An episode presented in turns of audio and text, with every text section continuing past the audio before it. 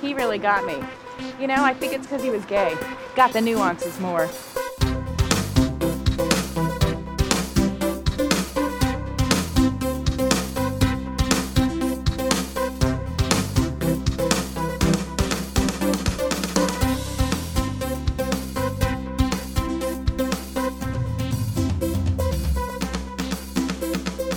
Gotta get me a gay, Mickey. Gotta get a gay. Hello, and welcome to another episode of In the Details, a celebration of nuance where each episode I queen out on all the acting choices, micro moments, and magic in the minutiae that make a scene great. My name is Colin Drucker. Your name is Barbara Bell Geddes. And we are continuing our celebration of the Golden Girls this week. I uh, have said it before. I will say it again, and then I'll do a whole episode in response to it. But I am long overdue an episode dedicated to the nuances of Blanche Devereaux, as brilliantly performed by Rue McClanahan on The Golden Girls. Uh, I, uh, I was about to say I don't know where to start, but I do. I already did. I made a list. I made a list of ten nuances that I think are a perfect example of all the things I love about Blanche. I don't know if these would necessarily be a best of, and I'm probably going to forget some that you love. I I dread the tweet or the email. How could you forget? Insert moment here. Um, I don't dread it. It'd be great to hear from you. That's fine. But um, know that putting together this list, I was aware that at some point, somewhere in the seven seasons, and what was it like one season of the Golden Palace, uh, I was probably missing a magical moment. So um, if we have to do another one of these episodes, we will. But before we get into Blanche, I feel like I have gone on so many times on this podcast about a one Miss Brenda Vaccaro. I mentioned her briefly in the episode about Rose last week, or, you know, the last episode I did, which is a little over a week ago. But who's doing the math? Who's checking the calendar? I don't know. You? Me? I don't know.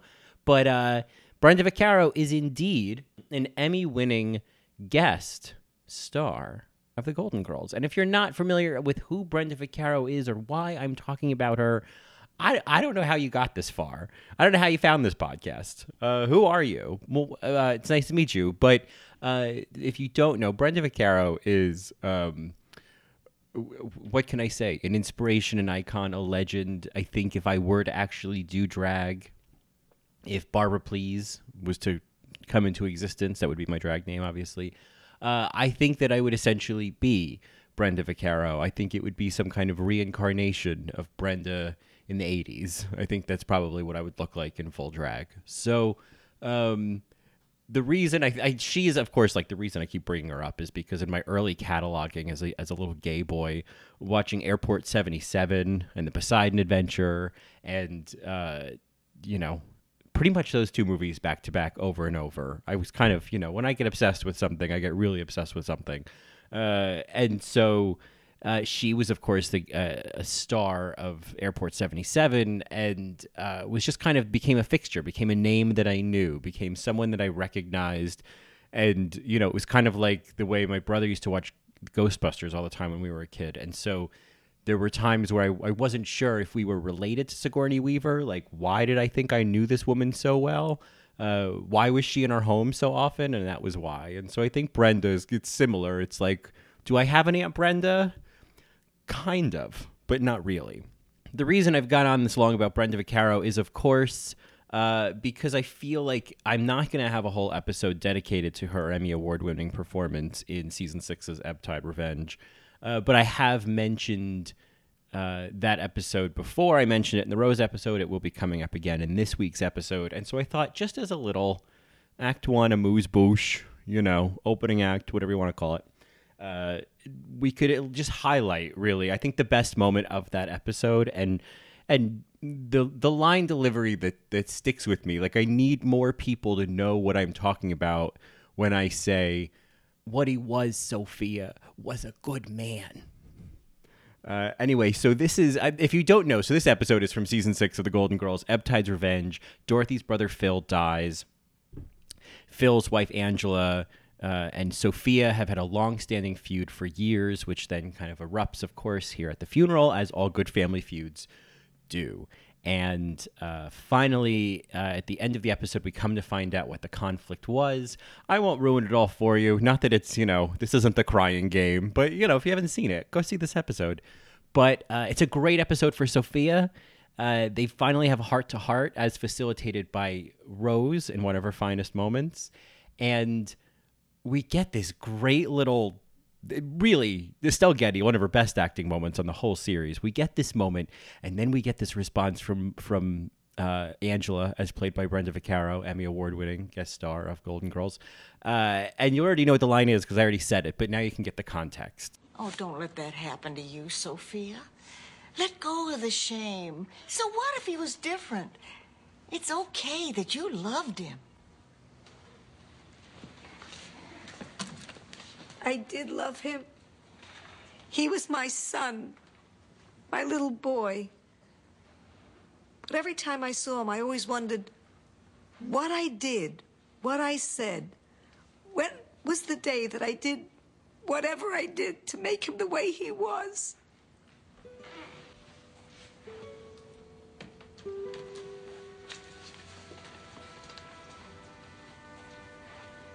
What he was, Sophia was a good man. My baby is gone. Oh, Sophia.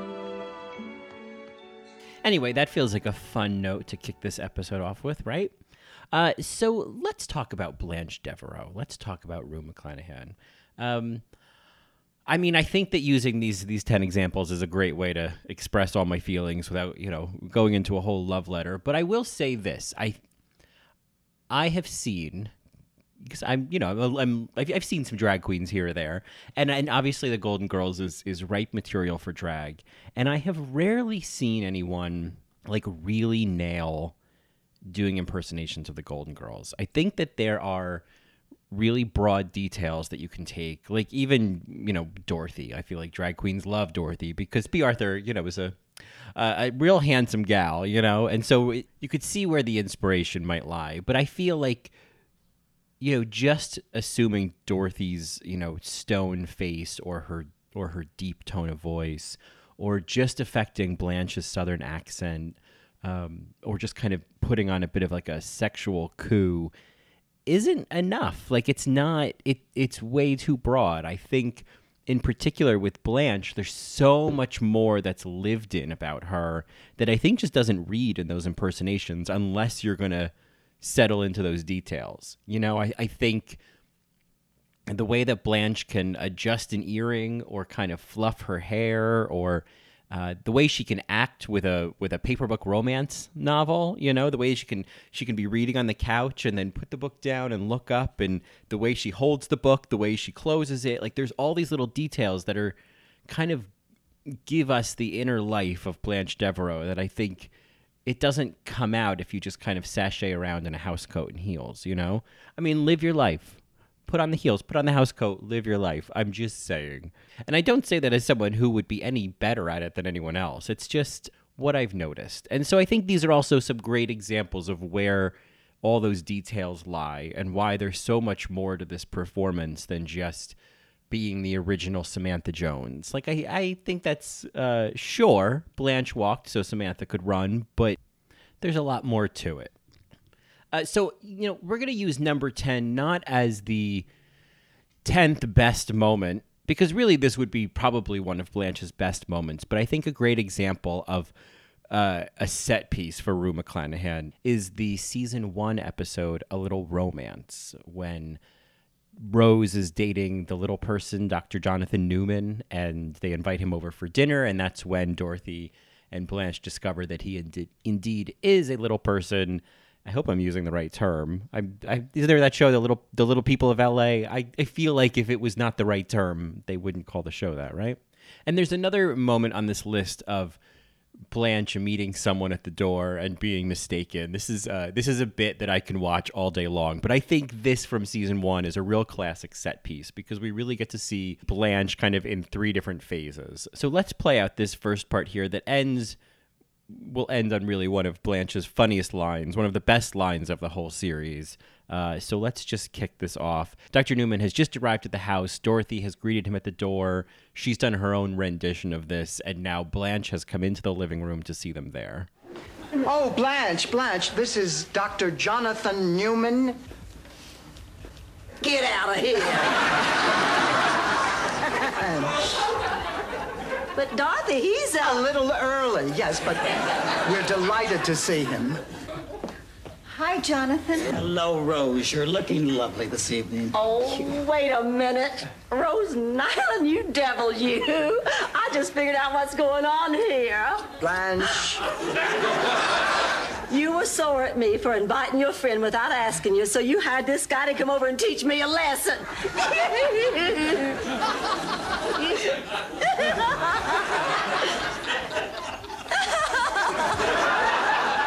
God, I wish I was dead.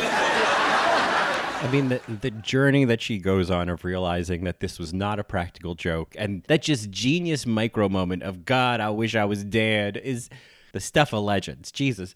But the other moment that I also really love from this little segment is when Dorothy introduces him to Blanche and she kind of processes it for a second and then has that, get out of here. And it's worth watching the way her body language, the way her kind her body kind of slackens a little bit when she says it. She's like, "Oh, come on!" Like it's, um, it's great. It's just, it, I don't know. For some reason, that just stands out to me is the way she does it. Oh, get out of here! Which is is a kind of a, a recurring Blanche line that she does different ways throughout the series, which I love.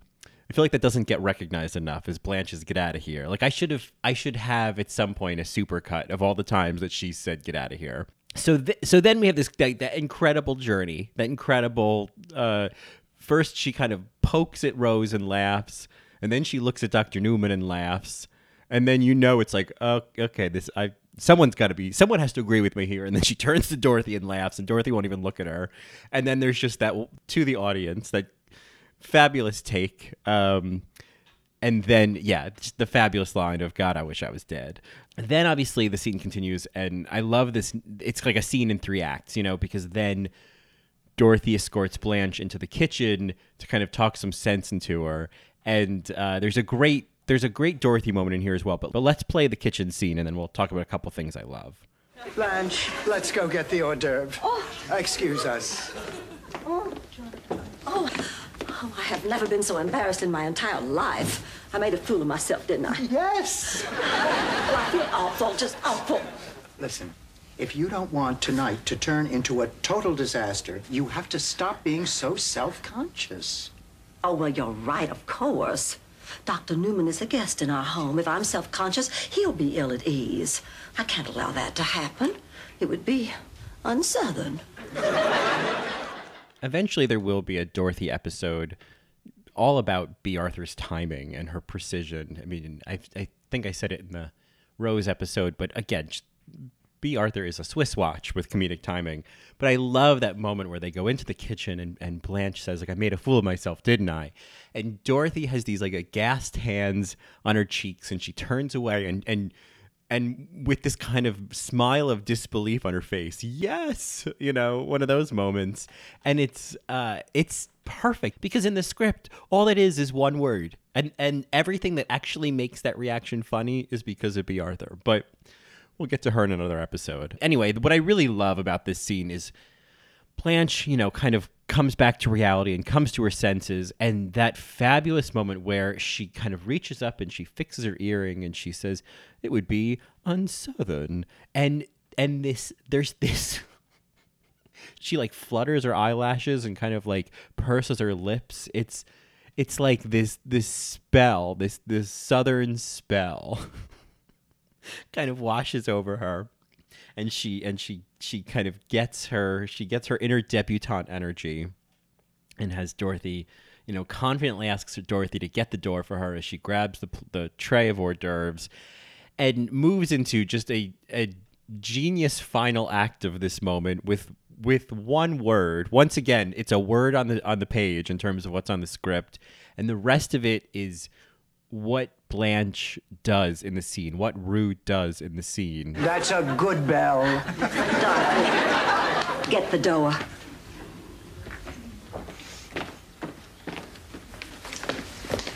Shrimp?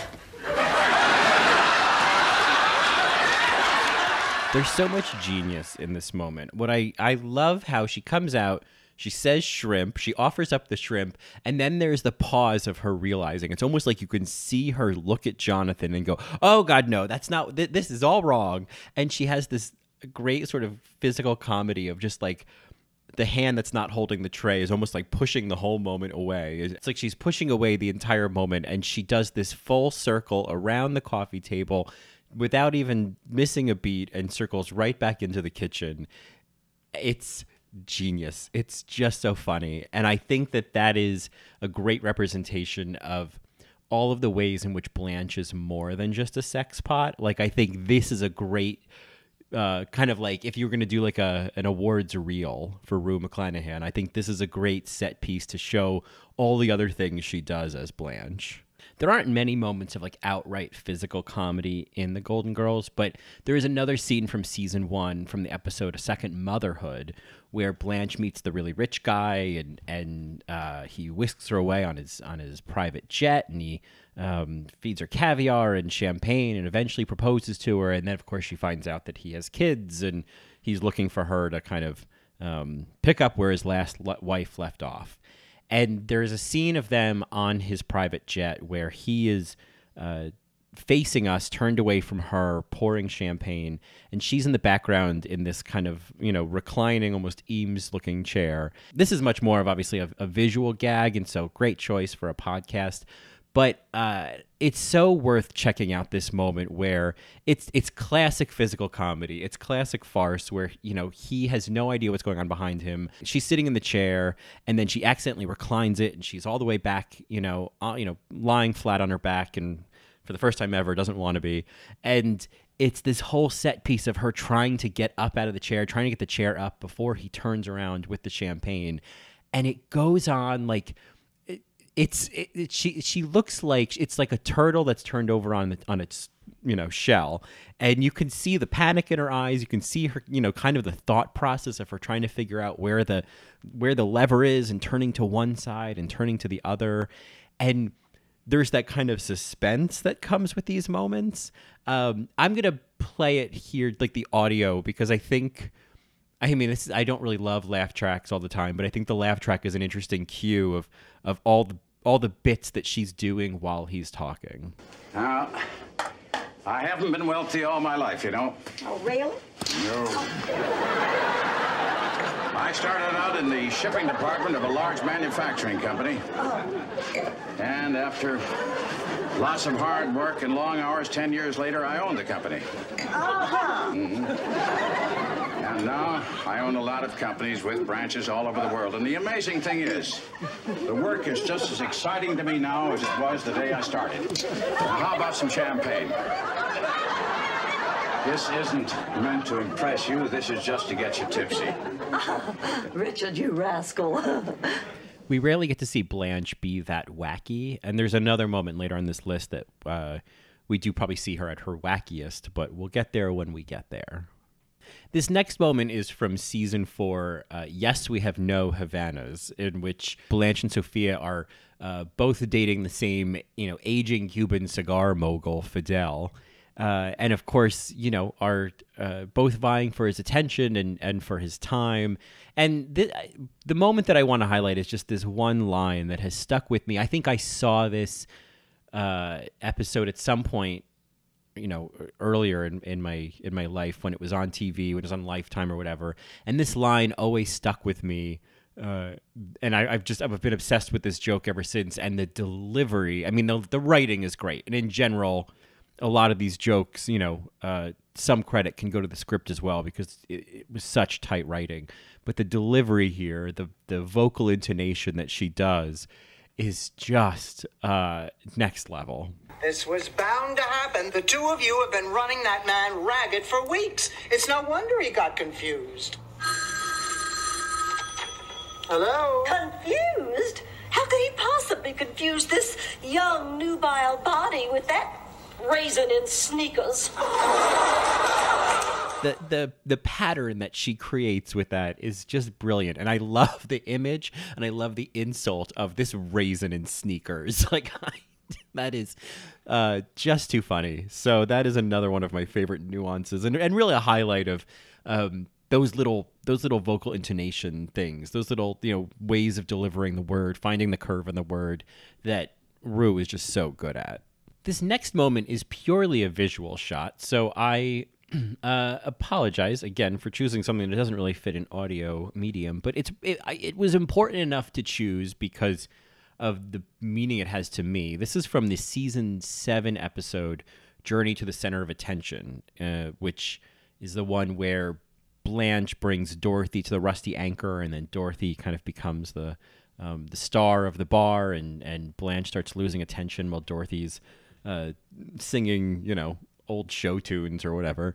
Um, it's so th- there's this one shot. Dorothy has been coaxed into singing "What'll I Do," and it's great. It's a great little performance. It's a great moment for Bea, and all of the men at the bar, of course, are just transfixed and are moving towards her like moths to a flame.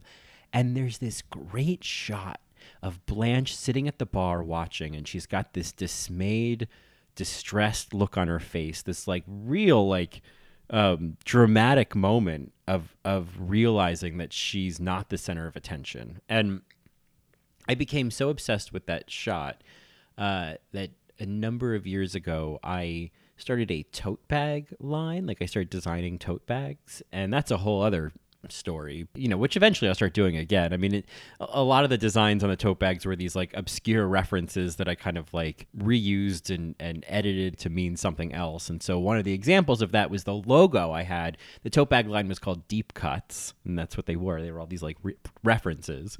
Uh, there's a through line here with this podcast, right? And kind of the logo for for this tote bag line was this like heavily edited image of this shot of Blanche with the words deep cuts across the face. And, you know, there was no contextual explanation. I just loved pulling this scene from this episode of this this TV show and um, kind of pulling it out of the original context and like re um, recontextualizing it. And and on its own, it looks like a shot from a you know uh, a soap opera or some kind of heavy dramatic movie. And I love kind of seeing that depth uh, once you kind of take it out of it out of how we know it. And so uh, that's why i included that here uh, because that moment has always kind of meant something to me and i use it as an inspiration to do something creative for like a year. So uh, i don't know if i'll do tote bags again. I always say it on all right mary you know putting things on a tote bag and that's why is because i could literally put things on a tote bag. I have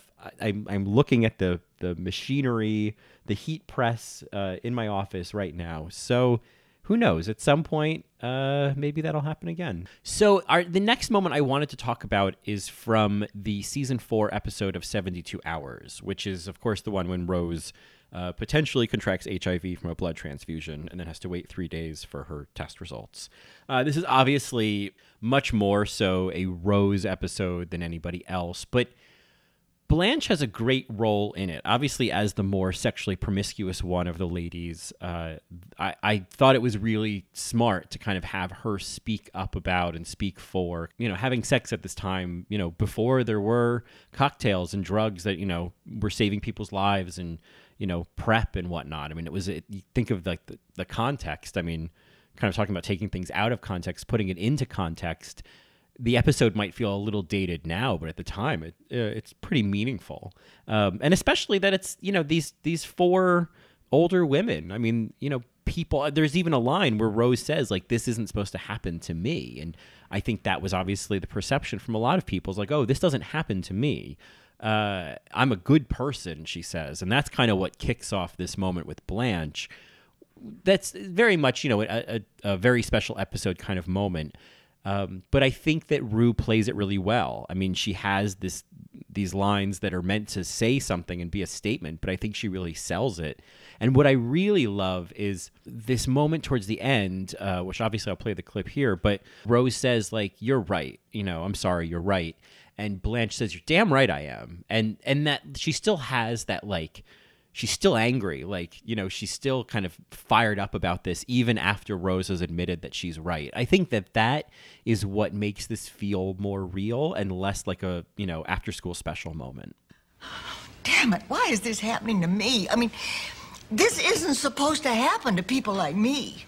You must have gone to bed with hundreds of men. All I had was one innocent operation. Hey, wait a minute. Are you saying this should be me and not you? No, no, I'm just saying that I am a good person. Hell, I'm a goody two shoes. AIDS is not a bad person's disease, Rose. It is not God punishing people for their sins. You're right, Blanche. Well, you damn straight I'm right. All right, well, let's lighten things up a little bit with, um, alas, an episode that has already gotten some airtime, which is, of course, season six's Ebb Tide Revenge, featuring Brenda Vaccaro in an Emmy winning guest starring role. I don't know if you're familiar with that, but uh, what he was, Sophia, was a good man. Uh, so uh, there's another moment from this episode that I love. This isn't, of course, really a Blanche episode either, but she has this great moment where they are at the cemetery and these three veiled figures show up. Dorothy and Blanche are kind of observing them and trying to figure out who they are. And this is another example of just Rue's brilliant line delivery. Uh, where on the page it's it's like these are just three words, but she just finds the curve in the word again. And uh, this moment, anyway, let's play it and then we'll talk about it. I wonder who they are. You mean you don't know them?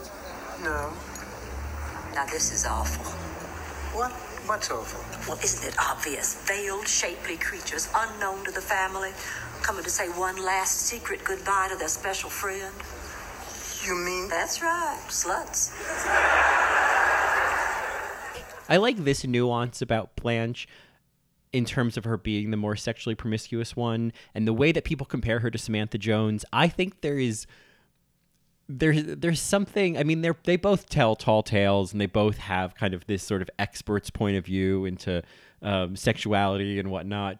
And but I love how it's played for laughs here. I love that of course Blanche would recognize them. Of course Blanche would know. And I love that she's wrong. You know, like I think that that's also and we saw that in that first scene with Dr. Newman is that what's funny about Blanche is that there is this this confidence, but that she is frequently mistaken. She is frequently unaware and um it makes that confidence funny and and makes her feel more relatable than you expect.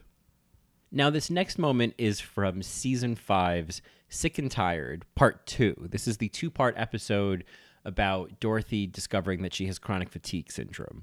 Uh, it's a it's a great episode. It's certainly a Dorothy set piece. It was written by Susan Harris long after she stopped writing episodes for the Golden Girls, and it has that feeling, like something that I certainly noticed when you go back and watch episodes over and over and over, is that when Susan Harris wrote the episode, you can tell like there's a certain in some cases, like the jokes are a little bit smarter, or they're a little there's a little bit more of an edge to them, or there's just a there's a little more there's a little more oomph to the jokes. There's a little more oomph to the dialogue, and I think while that's certainly true for Dorothy this episode, uh, it's absolutely true for Blanche. I mean, she gets you know the whole narrative of her becoming a writer and then just being so swept up in the passions of writing that she can't sleep and she grows more and more delirious in her um, in her newfound passion.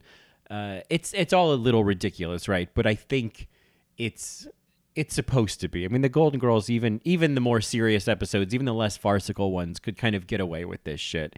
And it's great because it lends this moment in part two of Sick and Tired where Blanche has been awake for three days and uh, she's had her own 72 hours and she is completely wrung out and she enters the kitchen looking like hell, feeling like hell, and just has. Uh, let's play out this little moment here. I mean, it goes on and on, but I think this little section here is a great example of just Rue being given room to just play. You look terrible. What day is this? I've been up for 72 hours. I had a breakthrough. I discovered a new form of writing. I will go down in history. First, I wrote all day, then I tore it all up, and then that night it came to me, and the words poured forth like liquid from a stream. It was almost a mystical experience. Somebody else was writing this. Who? Everman. This is Everman's work. It's all gold. Just open it anywhere. The magic will touch you. I love that wackadoo delivery of like, you know, anywhere the magic will touch you. Like I just, you know, offering up her her notebooks. Like it's just that's one of those like no one can direct that. It's just like it'll come out naturally. Uh, what's fabulous here is is of course let's give Dorothy another moment. Is her reaction, uh, her like her subtle oh please kind of just just even say anything. It's just like turn looking at her and then like walking away. It, it's such a great punctuation, um, and some of that's in the editing as well. It's it's so perfectly timed. Uh, but then of course you know let's just keep going here because then there's this moment where. Uh, they've already set up the joke where Rose is putting aside egg yolks in a little Ziploc bag because she's just making egg whites and she'll save the egg yolks for something later. And that, of course, becomes the Act One gun for this joke coming up here. That is, uh, yeah, it, it's it's like Rue. Why don't you just keep going? Why don't you just see how long you could keep this bit up? And she does. But I'm so tired. I must sleep, and I cannot sleep. I am too tired to sleep. I will never sleep again. I may die from this. What am I gonna do?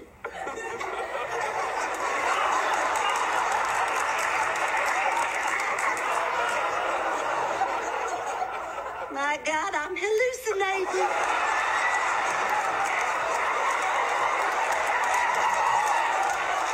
I see little balls of sunshine in a bag.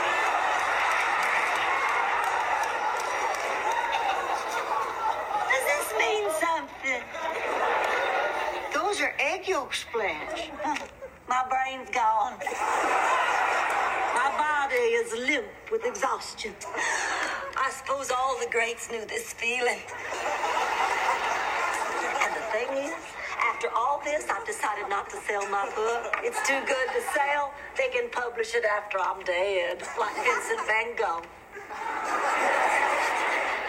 Van was a painter, Blanche. Whatever, it's all the same thing. We're all artists, we're all misunderstood. He cut off his hair, maybe I'll cut off mine. He cut off his ear. I have too many earrings. I mean, I think the like I've got too many earrings is like such a Susan Harris joke, but then Rue's delivery of that, uh, kind of like clutching her notebooks and kind of looking away, like she's got this like um, oblivious high school girl kind of moment. It anyway. That is another great set piece for Rue McClanahan of of, of just like let her just run and she just finds all these notes. This that whole bit could have gotten really old, um, and I think in a lesser person's hands it would have. Let's jump to another two-parter episode. Uh, this is from season four. This is Sophia's wedding. This is from part one. Uh, there is this. There, I think he shows up more than once as the gay wedding planner. Uh, it's, I mean, there's that great moment. So anyway, uh, without going into the whole episode, Sophia is going to marry Max Weinstock, and then she locks herself in the bathroom because I think Dorothy won't give her blessing for the marriage, and so she's calling it off if they can't get Dorothy's blessing. Then the gay wedding planner comes in, and uh, there's, I mean, here's another great Dorothy moment. What can I say? There's just one more of him coming in, and there's Dorothy at the bathroom door trying to talk to Sophia, and he looks at her and he goes, "Listen here, Stretch." It's two o'clock. The guests are waiting. Why isn't the show on the road?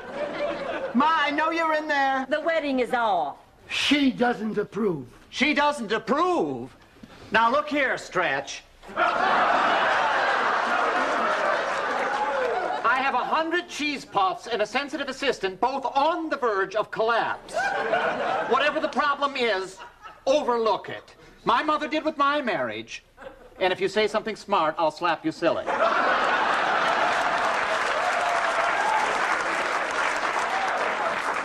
Listen, this is a private moment, so butt out, Rambo. and again, it just you know, Bea Arthur just nailing reactions. Like I just I, I can't handle the way she looks at him when he says that. I just, it's just, it's just I don't know how she did it, and I don't know anyone else who's as good at that kind of like saying everything with just like a blank stare uh, kind of reaction. But uh, the moment, of course, resolves itself, and and Dorothy and Sophia, you know, work things out. Sophia comes out of the bathroom, and then the wedding planner then gets kind of emotional, which leads to this response from Blanche that is uh, will never not make me laugh, and it's uh, it's a side of Blanche. You know, we talk about her confidence and then being wrong, but this is this confidence in Blanche that I just um, I I adore and is totally spot on. This is more moving than Susan Hayward's climactic speech, and I want to live. You're ready to fly right out of here, aren't you? Well, excuse me for living Anita Bryant. All right, we are getting to the top two moments. Oh, well, they're not top two, but I, I guess I will say that I saved these two towards the end because I think they are uh, some of the best Blanche moments. And and if you are a big fan of the Golden Girls and you've been listening along to this episode so far, and you're wondering where is the lesbian scene? What what list is this? What what is this Michigas if it's not going to include the lesbian scene? So I hear you, and um, I was saving it up till now, and I wanted to make it number one because I think the lesbian scene. And in case you don't know what I'm talking about, the lesbian scene is from season two. Isn't it romantic? When Dorothy's friend Jean comes to visit, and Jean is of course a lesbian, and Blanche and Rose don't know. Uh, Jean's partner Pat has died recently, and um, she meets Rose and has a lot in common with Rose, and and you know has a really nice connection with her, and it starts to stir up some feelings for Jean. So then one night, Dorothy and Sophia are talking about it in bed because they're sharing a room because obviously Jean's there, and you know, anytime anyone even makes a peep or just laughs about one thing, someone else in the house hears them and comes in. This happens a lot in the Golden Girls, and I accept it. But Blanche comes in hearing them laughing about something, and it starts. I mean, it really an infamous scene. Let's break it down. Let's break down. There's a couple moments. There is the we keep talking about we keep I keep you're listening. I'm saying I think you're listening, um, but I keep talking about uh, line deliveries and just you know lines on the page versus how they're delivered. And I think the first example is the different ways in which she says the word lesbian. And so you know, let's play out the first part of this clip up into that moment, and uh, it's just yeah, let's just let it happen. What is going on? Nothing. Oh, come on now. I heard you laughing. What's so funny? For starters, Jean's a lesbian. Oh. What's funny about that? You aren't surprised? Of course not. I mean, I've never known any personally, but isn't Danny Thomas one?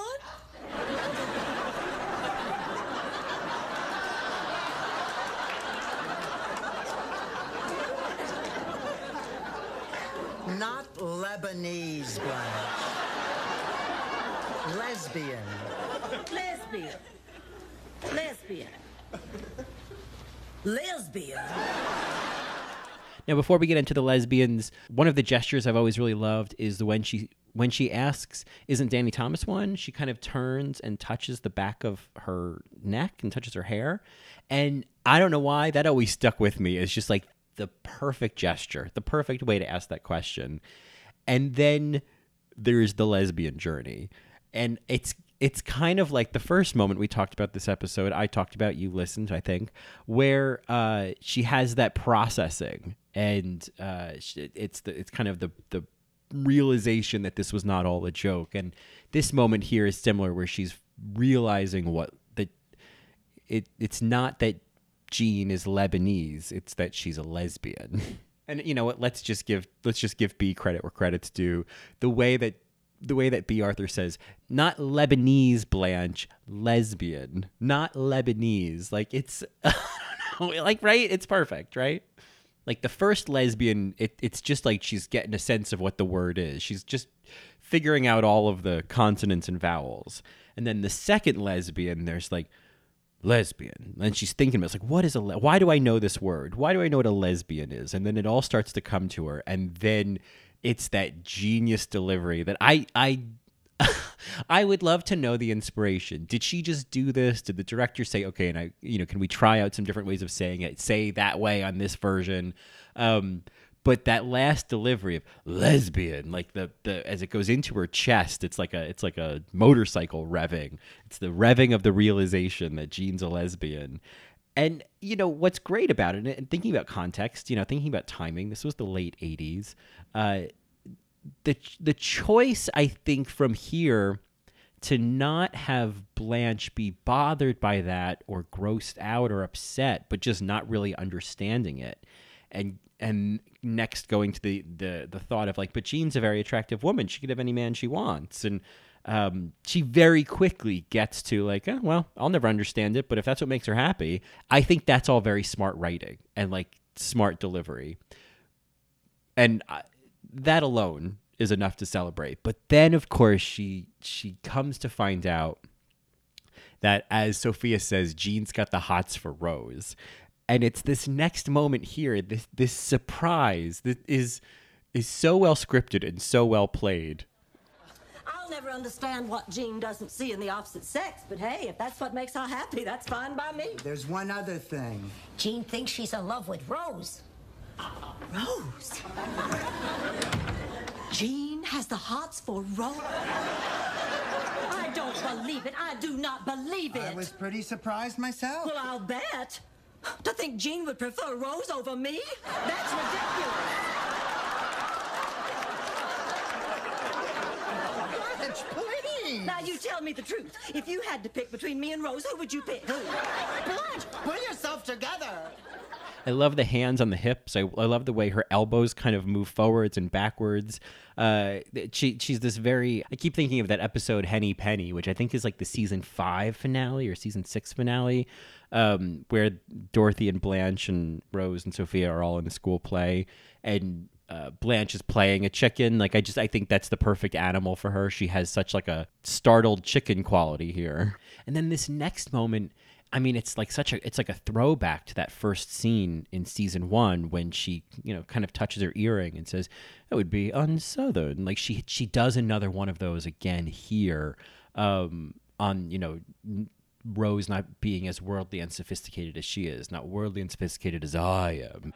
Oh, I'm sorry. Does Rose know? No. Oh, good. I don't think you ought to tell her. After all, she's not as worldly and sophisticated about these things as I am. Absolutely. If she finds out Danny Thomas is a lesbian, it'll break her heart. We have one nuance left to discuss. And I think it is, I mean, this would be a. Uh, really a Blanche and then a Rose moment. And then if we wanted to keep playing it out, there's obviously a fabulous Dorothy moment. And as I said before, there would be another moment where Blanche uh, meets somebody at the door and is mistaken. And this is really, oh my God, this whole moment. I, every time I see it, I, I find a new nuance. Like this has such a Valerie Cherish the comeback kind of quality. And that's, of course, the season two episode Forgive Me, Father, when Dorothy uh, invites Father Leahy, not knowing he's Father Leahy, over to dinner, and she thinks that you know this teacher at her school is going to be a new love interest, and it turns out he's a priest. Um, he's a priest, isn't he? We'll get to that. But anyway, this is this fabulous moment where he's been invited over for dinner and Blanche answers the door and he's standing there and you know he's got the collar and the jacket and he's got the whole priest garb on and uh, let's let's let this play out and then we'll talk about it a little bit. Good evening.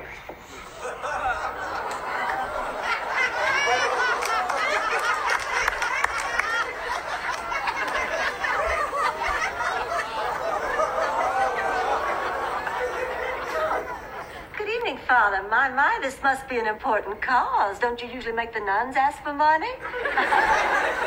I'll get my purse. I, I'm Frank. I'm here to see Dorothy.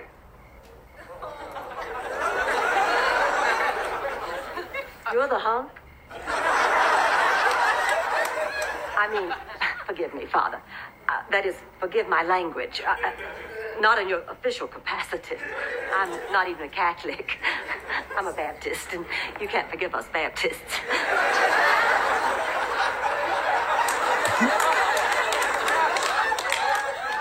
Sweet Jesus, why am I babbling? I mean, let's let's stop there. Like just the the script plus the delivery of it of that whole moment of like forgive me father well you know i mean not in your uh, you know professional capacity. I mean, you can anyway. I'm a Baptist, and and the way that that kind of all tumbles out of her, and and as it as then she gets to the end of it, like she's she's starting to sweat and that that great thing that rue does where she um, you know she'll kind of fix her hair or, or dab her forehead or um, she does a lot of it here of really just like dabbing the sweat on her forehead I meant that in all due reverence. I never take the Lord's name in vain. Oh, God, now I'm lying to a priest. Why don't you just come on in and sit down? I'm, I'm Blanche. I'm Dorothy's roommate. Would you get the door? I mean, often I don't like laugh tracks, but I think in these moments, like it, it does its job because it really is that funny, and so uh, I, I I look at the laugh track or I listen to it as an appreciation of of what she's doing in this moment, and I also love how she and this to me feels like Rue just kind of did this and they made it work where uh, she kind of introduces herself and says, Hi, I'm, I'm Blanche, I'm Dorothy's friend. And she gives this weak handshake and then turns away just to get away from him. And, and she's like, Oh, could you get the door, please? Like it's, it's this great smaller note of just like, normally she would get the door. Like normally she would escort him in. Like she'd know how to be the hostess. And I love in this moment that it fails completely. So then they have some chit chat, and and the but the next moment, and it's it's great. But the next moment that I want to highlight is when Rose comes in, and it's I mean you know well this list is obviously so much about Blanche. I am so glad to give Rose this moment because it is equally uh, with now I'm lying to a priest. This is also one of my favorite lines and one of the best deliveries in the entire series. Hello, I'm Rose Nylund. You must be Frank. It's a pleasure to finally meet you. Uh, thank you, Rose. It's very nice to meet you, too. Dorothy's done nothing but talk about you for weeks. Rose. Every time she mentions your name, she practically glows. Rose. I think she's really very smitten with you. Rose. He's a priest, isn't he?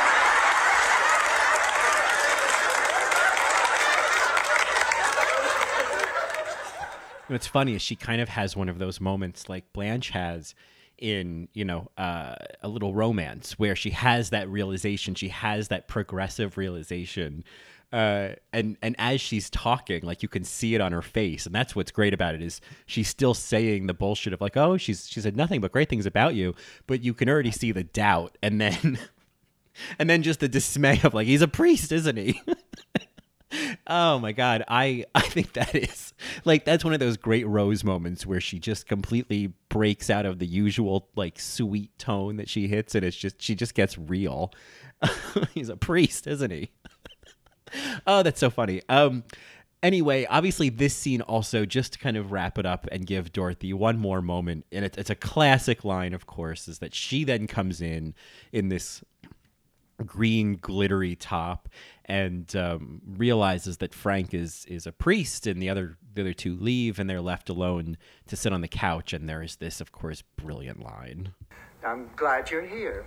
Yeah, well, so am I. You look lovely tonight. I look like the mother of a solid gold dancer.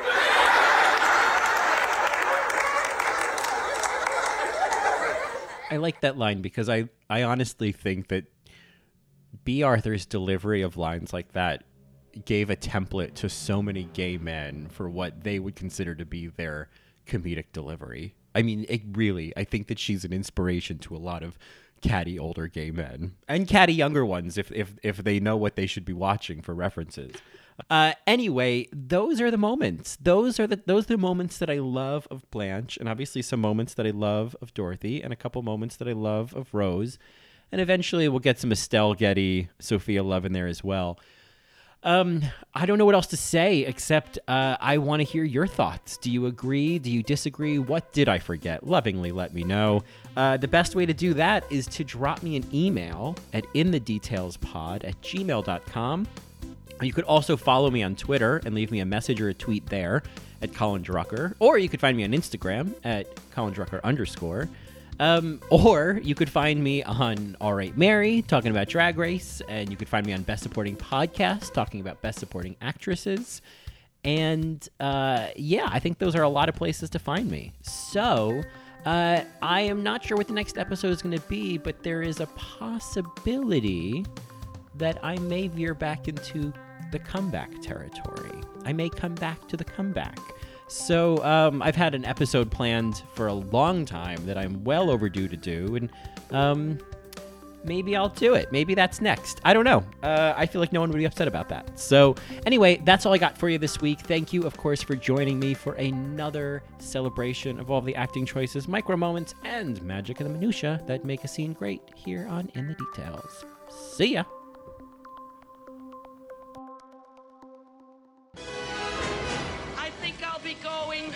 If you'll excuse me.